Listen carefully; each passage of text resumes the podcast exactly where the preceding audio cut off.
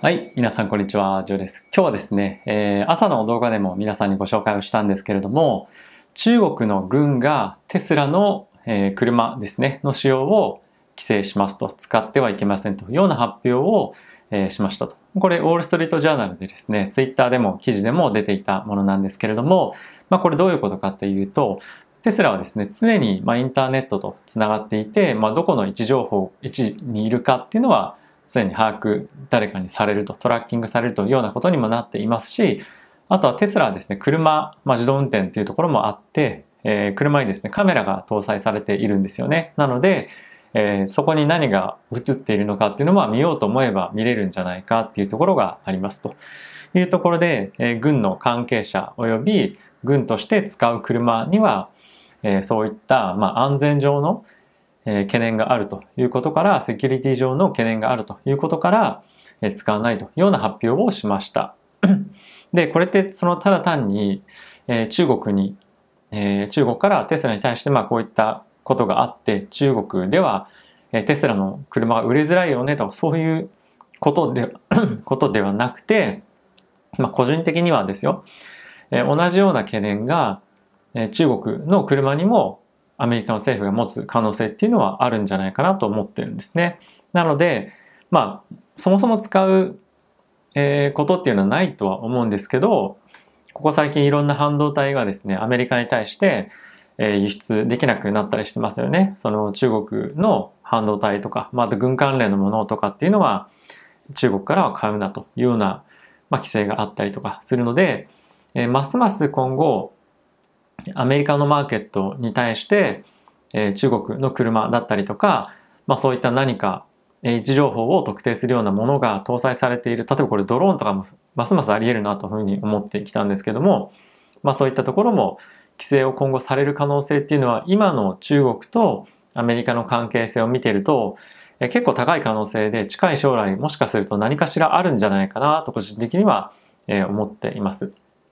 で、えー、昨日ですかね、アメリカと中国の、えー、まあ、交換ですね、代表者が話をしていて、まあ、罵倒の試合になっているというような記事もありましたけれども、まあ、関係はトランプ大統領の時よりもさらに悪化をして、えー、より入り組んだ、え、貿易摩擦とか政治の摩擦っていうのが今後、え、来るんじゃないかなと個人的には思っています。今までであれば、まあ、トランプ大統領が矢面に立って、まあ、前大統領ですね、が矢面に立って、まあ、メディアですとかツイッターで攻撃を中国に対して行うっていうふうに、まあ、やっていたので、トランプがみたいな感じだったっていうのは、まあ正直少なからずあったと思うんですよね。で、ただし今はバイデン大統領に代わって、アメリカとしても国としてえ、中国に対しての対抗策、何か規制っていうのはやっていくみたいな見え方にやっぱ強くなってきてるんじゃないかなと個人的には思っています。で、かつ、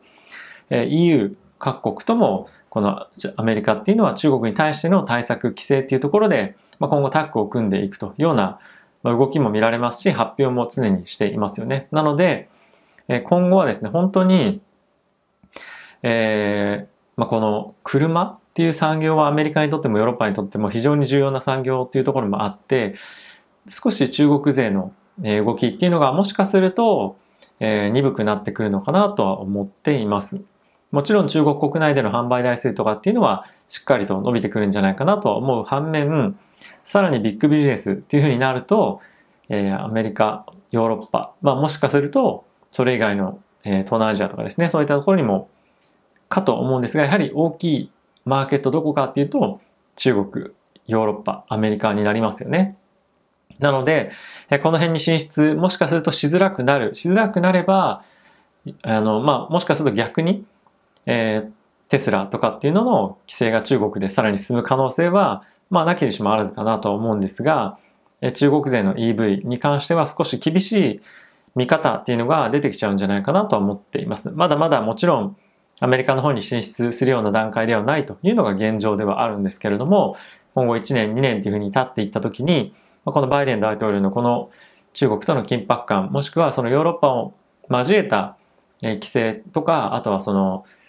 なんていうんですか、対立ですかね。そういったものが浮き彫りになってくればくるほど、ニオ、シャオペン、そういったところの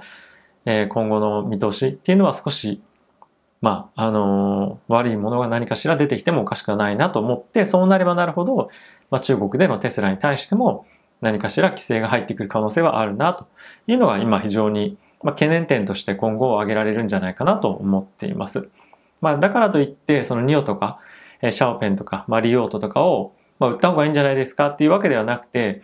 えー、強い一つのリスクファクターとして持っておいた方がいいのかなとは思うのと、あとはですね、僕も以前持ってましたけれども、まあ、イーハンとかですね、えー、ドローン関係のもの、特に最近中国は、えー、軍事用のドローンをですね、販売してるんですよね。世界各国に対して。なので、えー、そういったところも少し絡んできたりすると、中国のドローンっていうだけで、あ、もうもうダメになるっていう可能性もなきにしもあらずかなと思うので、その辺のニュースフローとか動向っていうのは、え、しっかりと注視していく必要はあるんじゃないかなと思っています。イーハンに関してはヨーロッパの方で、え、今プラットフォームですね、をしっかりと作っていって、今後本当に商業化できるような、え、方向に進んではいるので、ま、アメリカとの関係性というところがより注目されるんじゃないかなとは思うんですよね。まあ、中国製のドローンというだけで懸念が出てきてしまうようなものだとは思うので、いかに、まあ、イーハンに関しては軍事用の方向性にいかないことと言ってないように見せることっていうのが非常に重要になってくると思うので、その辺の動向も注目をしていきたいなと思っています。はい。なのでやはり、えー、引き続きですね、中国とアメリカの、まあ、軍事的な、あとはまあ経済的な政治的な対立っていうのが今後も継続していく中で、まあ、僕個人としては、まあ、少し中国株に、えー、まあ、プラスとして見ていた要因っていうのは少し、あの落ちつつあるのかなと、え、今は思っています。はい。まあ、銘柄にもちろん、あの、よるとは思うので、何が何でも中国株はちょっとっていう風なものではないんですけど、え、特に最近ホットな、え、ドローンとか、え、EV とか、まあ、そういった銘柄に関しては、少し注意が必要なんじゃないかなと思っていますので、え、そういったところに投資されている方は、ニュースよく見て、え、中国とアメリカの、まあ、関係性っていうのの今状況っていうのはどういうものかっていうのも、ま、見てですね、毎日チェックしていくといいんじゃないかなと、個人的には思っています。はい。ってことで、今日もまたお休みですけれども、皆さん良い週末をお過ごしください。では、さよなら。